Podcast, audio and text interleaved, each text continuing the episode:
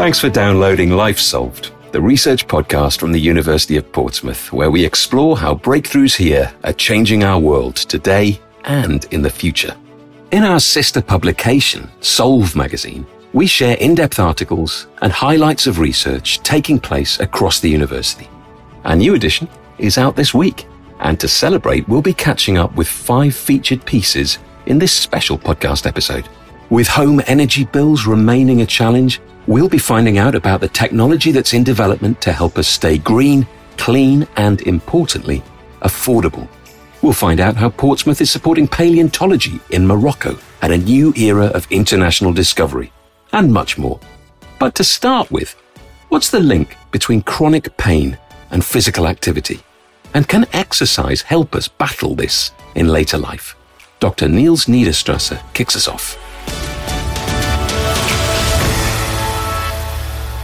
Niels is a senior lecturer in the Department of Psychology here at Portsmouth. As a researcher, you always want to find ways of, of helping people, making people's lives better. Intrigued by studies that suggested physical activity could help moderate pain, Niels wanted to break down the all adult statistics into findings that could be more meaningful for the older population. The prevalence, so how many people suffer from chronic pain, increases a lot as we get older and there's some really interesting statistics so it's about 50% roughly for those 55 and 75 but it's up to 62% of those 75 and older.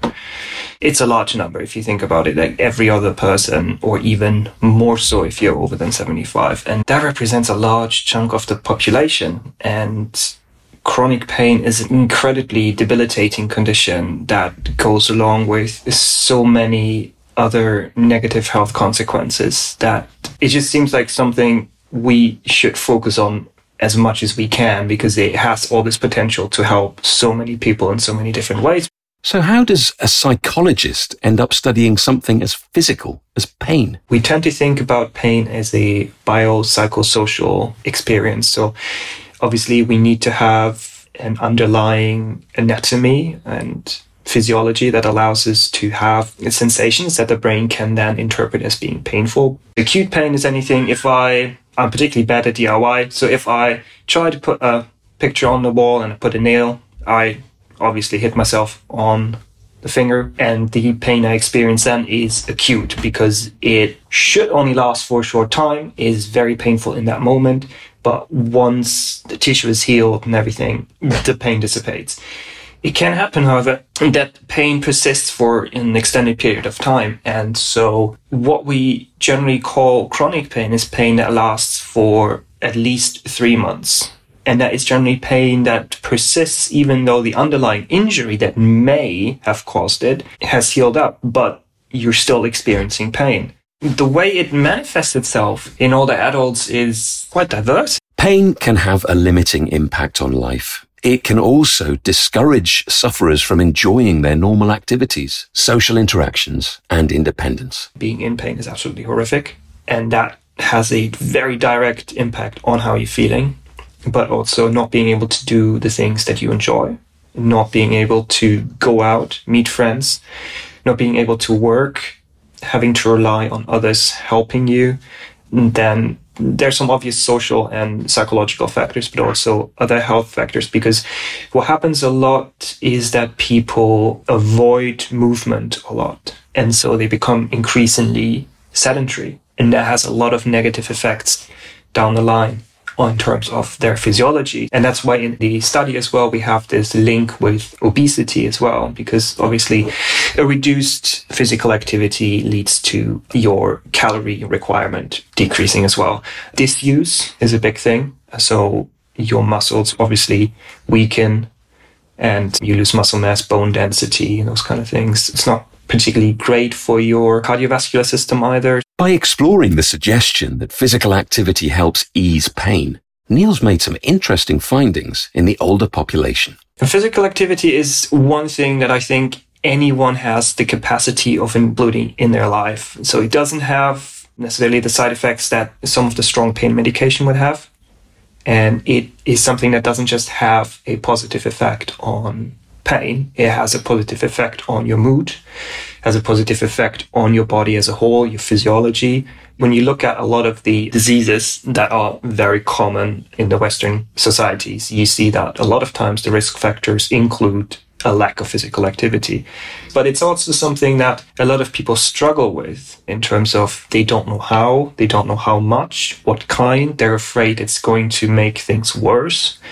So there's a lot of barriers and, and barriers that we need to be aware of, especially when people are older and they start becoming more physically active or even becoming physically active for the first time. We wanted to see if the physical activity and pain relationship holds true for an older sample. Those who did more physical activity were less likely to suffer from pain, whereas those who were sedentary were more likely. So those with high physical activity levels have a lower risk of suffering from chronic pain down the line, which is not the case for those engaging in mild physical activity. So is again that this physical activity needs to be of sufficient intensity. And the reason this is so interesting is because of the way that the categories are. So the high physical activity really refers to the heavy manual work or the vigorous leisure activities. That's the interesting bit. So really vigorous leisure activities and more than once a week. By vigorous, we meant things like swimming, digging with a spade, jogging or running, cycling, and tennis. Quite intense leisure activities. Although this is another piece of the puzzle in understanding the mind's relationship with pain and the diverse ways it can present, Neil suggests we need to take action now to ensure this advice is passed on to the public for real world change. In the UK, we have activity guidelines and it's a small proportion of older adults that actually engage in the minimum recommended activity levels. So, knowing how important physical activity is, we need to find ways of promoting physical activity because it's not just going to have an effect on pain, it's going to have a number of hopefully positive effects for people. Another story on how the healthcare sector can use research insights now. Professor Adrian Hopgood's interests in technology, machine learning and artificial intelligence often see him having fascinating conversations with strangers and colleagues alike. But when he met with the UK's leading bowel cancer surgeon, Dr. Jim Khan, a valuable new research project was born. In the case of Jim Khan, you know, we talked about my interest in artificial intelligence, and he explained that he's been working at the trust for many years and he's got fairly comprehensive records of all the patients who've been through surgery. And we just sort of got to talk about what we could do together to use his expertise and his data with the sort of uh, AI expertise that we have in the university. Artificial intelligence and machine learning may be more familiar terms to us now than they were 10 years ago. But we're still learning to trust that automated programs can do jobs that only the human brain has been capable of previously. As more and more trust is built up in artificial intelligence systems, they're given more and more autonomy, more and more responsibility. Adrian and Jim were keen to understand how AI could enhance the care experiences for patients undergoing bowel cancer surgery. One of the, the biggest costs for bowel cancer surgery is the hospital stay. But the good news is that 90% of cases are actually cured by surgery, so it's a, it's a good, effective treatment. But yeah, 40,000 euros. And the hospital care is a major part of that. So it's not all down to the sort of the key focus of going in and having your operation. It's all the hospital care, particularly afterwards, which is a key part of the cost. So if you have a good indicator of what's going to happen to a particular patient immediately after surgery, you can plan for exactly where they should be, which ward they should be in, and how long to expect them there. One of the fantastic things is that the clinicians themselves are so excited about it, seeing that it can help them do their job better, get better outcomes for patients. But how do you turn raw patient data into a program that can classify risk factors for patients and help hospitals better plan for their care? Adrian explained how they started with a machine learning approach. The approach that we took here was to first of all do some data analytics, sort of statistical analysis, to see if there are any patterns in there, and that would give us confidence that we'll be able to build some sort of predictor. Looking at length of stay, for instance, we were able to sort of look at, carry out the sort of analysis you can see in these bar charts to see if there are any clear patterns. So the way we've coded this is that green is good, meaning short length of stay. If you're young rather than old, fit, if there's no complications, if it's robotic surgery, which is a kind of strange expression really because it's still under the control of the surgeon, but the surgeon's manipulating remote surgical instruments. and the uh, mortality horizons as well. With that information that there are some patterns in the data, we're then able to build a different range of machine learning based models. The one that seemed to consistently deliver the best results was uh, so called bidirectional LSTM. LSTM is long short term memory. And all these algorithms are doing is matching patterns. So you present a, a new set of patient variables and it will say, well, that fits into this class of patient who is likely to be readmitted or is likely to have a long spell in hospital or whatever. That's all machine learning does.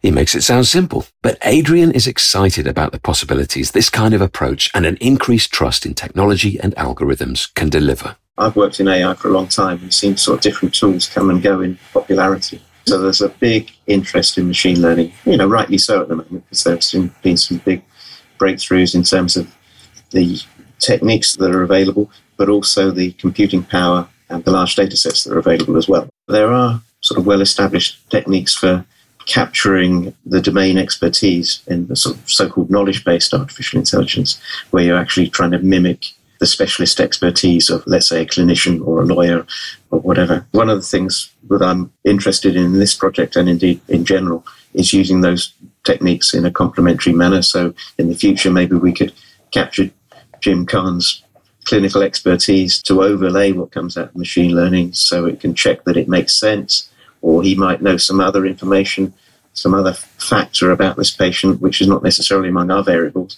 but some other factor about this patient, which would give him some other indicator as to the uh, likely outcomes for that individual. There are three main things I'd like to do as we move forward. First thing is to get a bigger data set. With more data, we could build a more reliable classifier. For all these operations, there is actually photo and video evidence of the operation itself. So that might be able to give us some useful indicators. But that kind of visual analysis is a step up in difficulty. Using some image recognition on top would be really hard, but potentially quite exciting. And then the third thing is we could enrich whatever's coming out of the machine learning algorithm by some captured clinical specialist knowledge in a so called knowledge based system.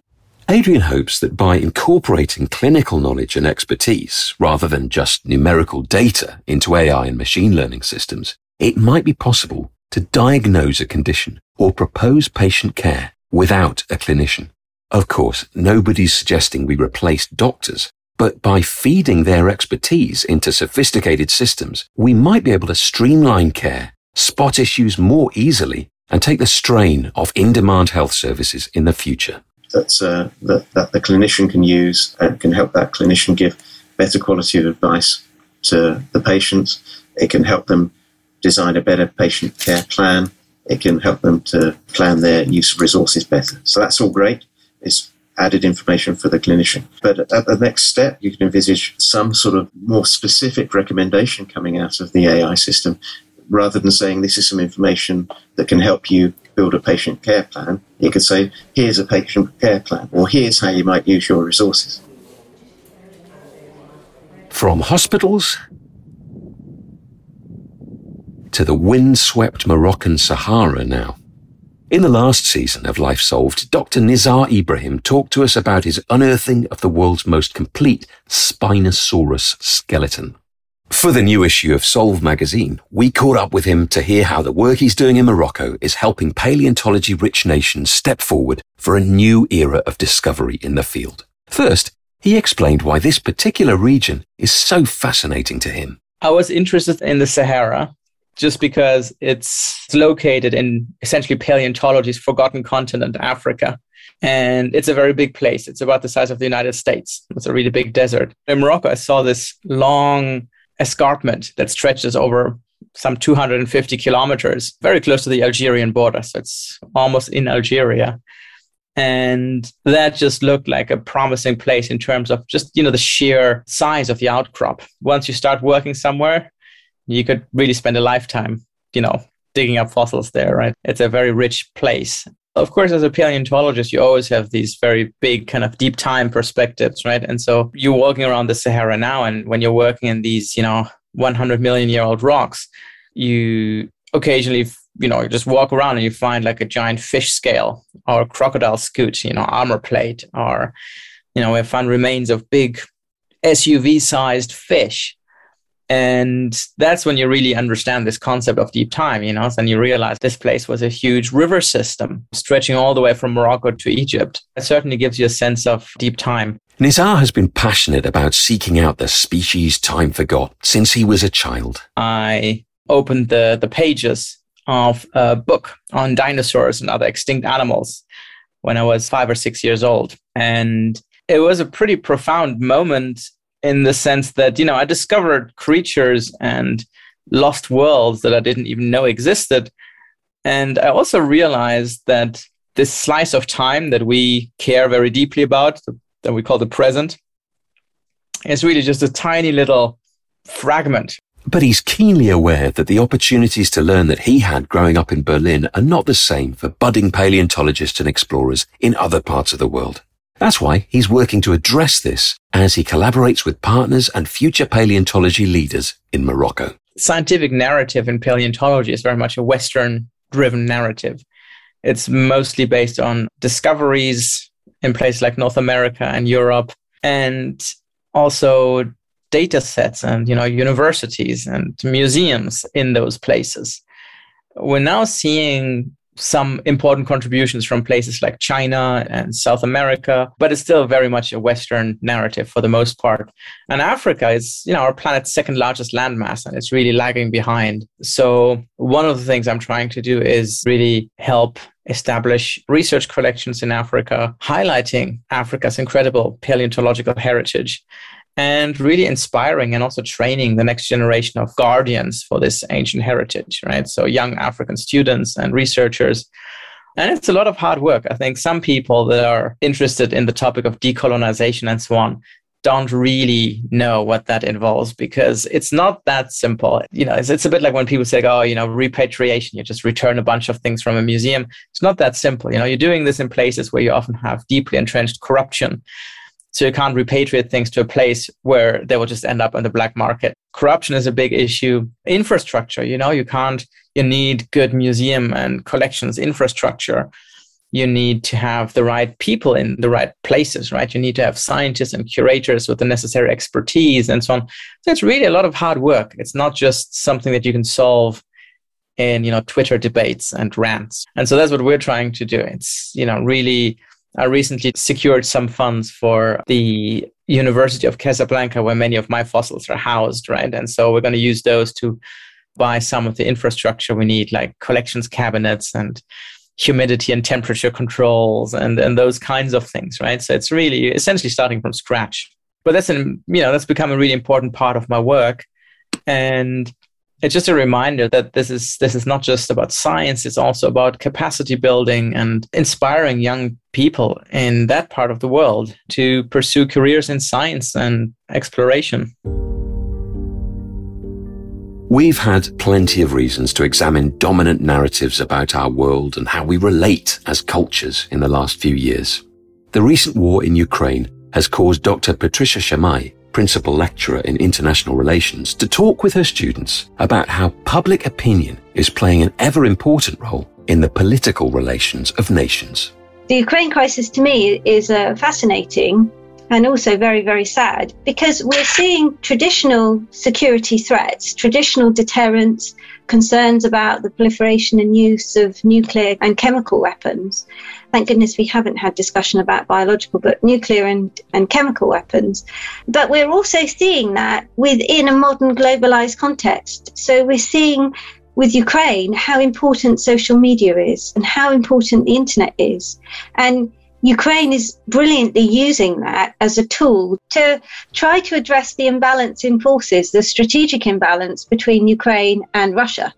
So we're seeing that Ukraine has a superb social media. I, I, don't. I think it belittles it when you say it's a social media campaign, but they've raised awareness of what's happening within Ukraine by using social media. But they've also used it as a strategic tool against Russia. So we see the images of what's going on within different parts of Ukraine. But also, I think about the satellite technology and the advances that we have in instant forms of communication and surveillance. So, for example, drone technology. Drone technology has been used as a way to demonstrate what's happened in various cities within Mariupol, uh, various cities within Ukraine, but also it's been used as a strategic tool to identify vulnerabilities and weaknesses amongst Russian forces. And instead of relying solely on international bodies to respond to crises, people are taking grassroots action too. NATO could have the option of actually intervening in Ukraine, which is taken off the table. But the economic sanctions and the pressures that we're seeing applied to Russia are again um, considered a strategic tool because of our reliance on social media and our generalized interconnectedness as a result of globalization. So I think that that's being seen as a new type of approach. And I think what's also fascinating from Ukraine is actually the sort of grassroots public response, the individual response, the outpouring of support for people who are escaping Ukraine, Ukrainian refugees, is again amazing. But also, I think the individual embargoes and blocking of Russia that people have done. Just locally around here, I mean, I live in a quiet little town in the south of England. It's traditionally a military town. It's just near Portsmouth. The number of Ukrainian flags I see flying outside people's houses in hmm. support and solidarity, again, is sort of something that that outpouring of support has an impact on the leadership within individual countries and then in the international response. That's how I see the modern security environment this combination of domestic and old fashioned strategic. So, states and geostrategic interests are of concern, but also you have domestic vulnerabilities and you have new types of domestic tools. It's reigniting our understanding of human vulnerability, I think.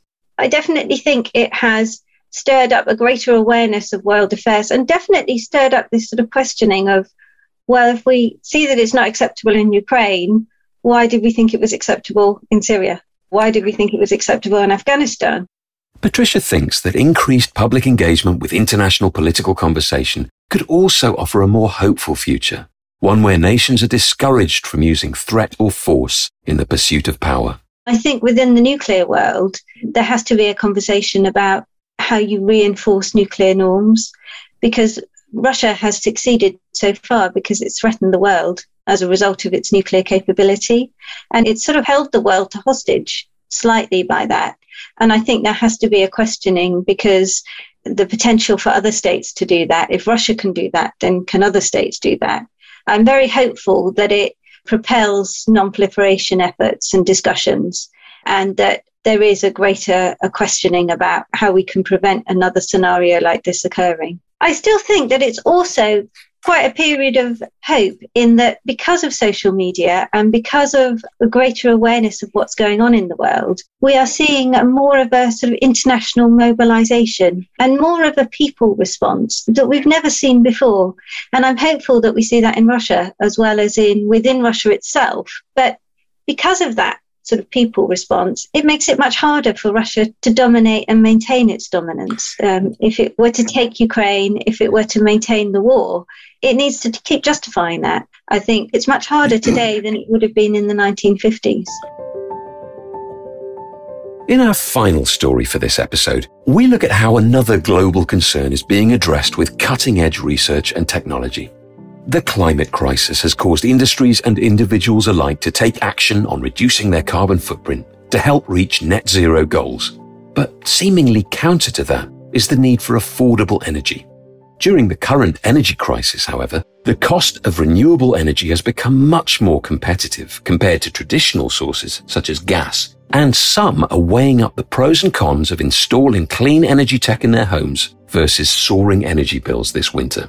For lower income households, this is not even an option. So local councils are taking action to help introduce tech that keeps homes green and warm at a better price. Dr. Jovana Radulovic, head of the School of Mechanical and Design Engineering, told us more. My research primarily focuses on thermodynamic assessment of different energy systems and heat pumps and any type of energy storage, including domestic thermal storage, would be a part of that. I think as a global society, it took us a long time to really embark on a journey where we are more heavily investing into different renewable energy systems.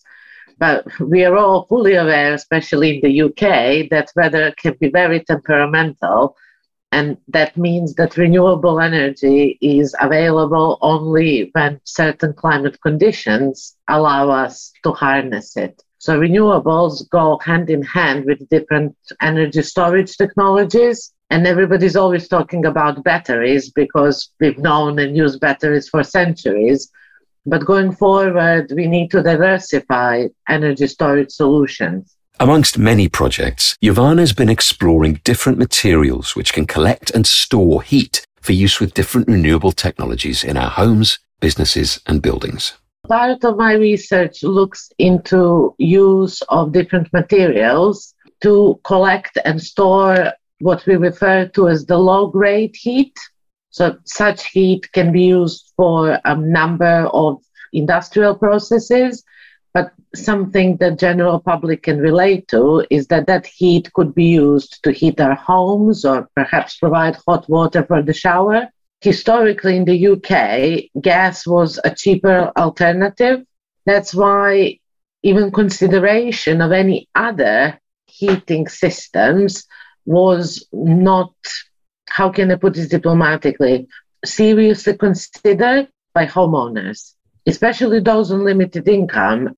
Now, the government is seriously talking about reaching very ambitious net zero targets in the coming years. And in the UK, we've had a massive increase in gas and electricity prices. Some gas and electric suppliers are saying that one in eight of their customers won't be able to afford those costs. The problem is, every building is unique. So finding the right renewable heating option and good storage is a very bespoke puzzle for engineers to work out it is extremely unlikely that we will find a property for which both the heat pump and the electric boiler are equally good. In the context of the UK, we were just looking at the heat pumps that the government was going to subsidize. Electric boiler is designed to be an electric carbon emission free alternative to conventional gas boilers. Now, electric boiler is emission free only if electricity comes from green sources. If, we remove that piece of the puzzle, and the face value is that you can turn the electric boiler on when you need that heat and hot water. It is not as easy to do that for with a heat pump. The heat pump is designed to operate continuously. The heat pump is a lot more expensive than an electric boiler. But longer term, and if we are moving towards net zero, heat pumps are suitable for homes of certain sizes. For example, for a, a, newly built house, a heat pump can be considered as a part of the design and construction phase, so it can be easily incorporated in the house design. It is not always possible to retrofit a heat pump into, a, say, a family home because the size may be too large, maybe there is no space to fit the heat pump inside and outside. Heat pumps can be perceived as noisy sometimes. Sometimes heat pumps require homeowners to change the type of radiators they're using, maybe do some plumbing work, you know, pipes changes, stuff like that. So there could be a lot of problems and hidden cost. What's more, the lowest income households are caught between a rock and a hard place, lacking the funds for new technology and facing soaring gas bills. That's where councils are calling on engineers like Jovana for help. Here in the south, the university works very closely with Portsmouth City Council. Another project, that one is about solar energy that I was involved in, is in collaboration with Brighton City Council. So that whole strip of the of the south coast of England, their constituents are struggling. And in order to avoid that energy poverty, they need to look into different ways of helping them. Installing solar panels on the roof is a no-brainer because now panels are so cheap that council can easily afford them. And going forward, they want to know if investment in the electric boilers would be a wise one. Solutions are already in development to bring more affordable options forward in the future. What's more, Jovana has been collaborating with different companies to develop a thermal storage system that can help different systems store energy too. That compressor that I worked on, that is real novelty. That is scientific research applied to a new world. And that compressor can be used in a number of systems, say in, in a new type of heat pump. There are billions of heat pumps currently operating across the globe that old stock needs to be changed. Thanks for listening to this special episode of Life Solved. In concerning times, it's a comfort to know that researchers and industry around the world are thinking and collaborating behind the scenes to bring forward solutions and ideas that can make a better future. If you'd like to stay across more exciting stories from the University of Portsmouth, you can find Solve magazine online now at port.ac.uk slash solve. We'll be back next Thursday. See you then.